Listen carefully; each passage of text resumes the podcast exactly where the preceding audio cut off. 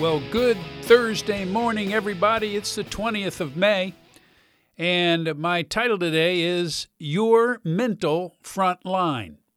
This is the first of three messages written by Rob, one of the leaders at 180, and also on the board of 180 Ministries. So Rob writes, "The battle of recovery takes place on many fronts: physical, emotional, familial, spiritual, and mental, just to name a few. Although each front is interconnected to the others, each can require different tools for our battle against sexual brokenness." Early on in recovery, traction on the mental front of the battle seemed elusive to me.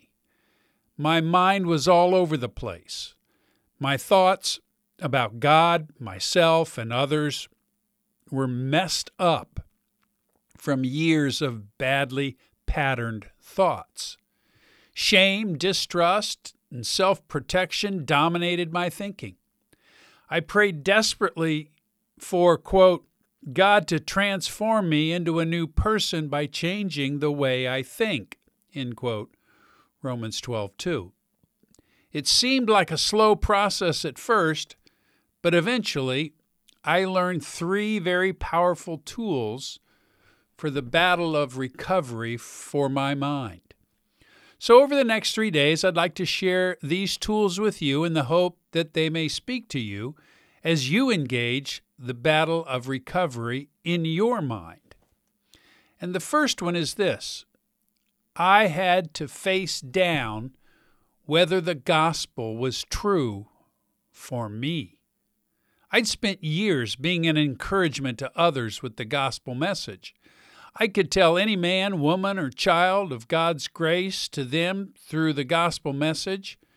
Jesus lived a good life and a perfect life.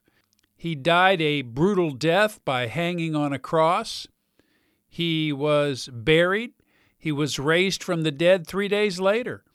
He appeared in bodily form to many people. And because of this, it doesn't matter where you've been, what you've done, or how far you've gone.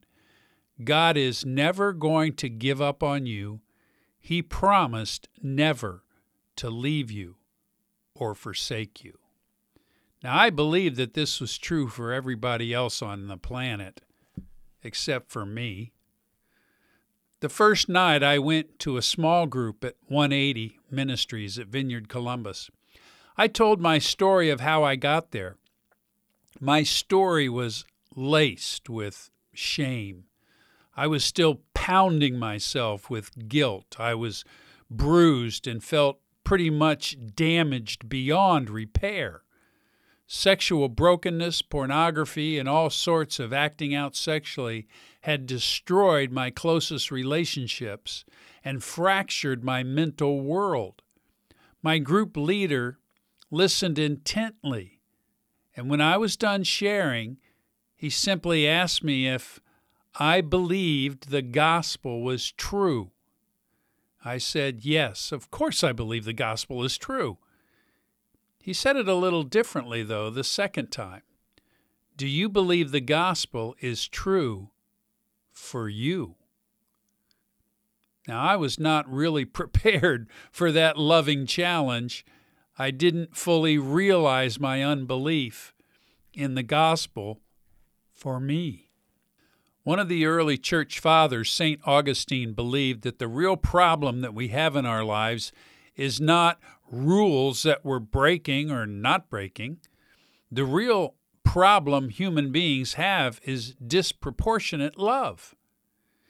He says, for example, if you love something in your life more than God, even if it is something good, like your spouse or your children, then your life, your mood, your attitude will rise and fall in their happiness or your ability to control them, and it will eventually disappoint you at best or crush you at worst. St. Augustine said that there's nothing wrong with loving your spouse or your children. The problem is not that we love them too much, but that we love God too little in relationship to them. The only way we're going to be whole is if we love God more than these, or whatever or whoever we place in that spot of loving more than God. For years, I loved sex. The idea of sex, fantasies of sex, and the rush of sexual things more than anything else, including God. I would have lied to you and told you that that wasn't the case, but in my private life, in my browser history, and my mental landscape would have told the true story. So I found myself in a real battle on the mental front. Could the gospel really be true for me? Could God's grace, freely given through Jesus' sacrifice on the cross, really be for me? Could I love God more than sex? How could I believe the gospel was for me just like it was for everybody else? Is it simply an act of the will? Do we just sit down and decide for ourselves that we're going to love God more than anything else? Do we just decide to conjure up more love for God? Well, it doesn't work that way. Loving God more than anything else in the world happened as I began to sense the suffering that Jesus went through for you and for me. That began the shift in my mind, and I could feel some traction beginning on my mental front. God's love began to be more real to me. I began to receive the truth that He died for me. Taking in and embracing that fact, the gift, the treasure that Christ died for you, is one of the tools we can use for battling on the mental front of recovery.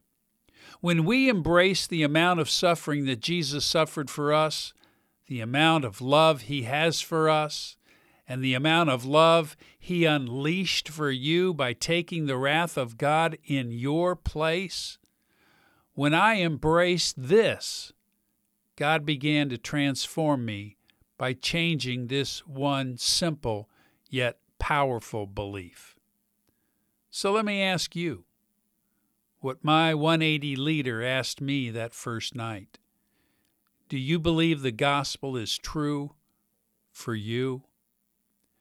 Do you believe Christ died for you?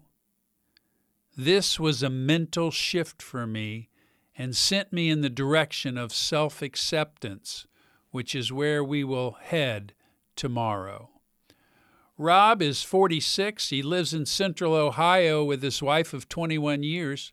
They have 2 children, and Rob is a small group leader with 180 Ministries, where he has actively been walking out recovery within the community of 180 for nearly 5 years.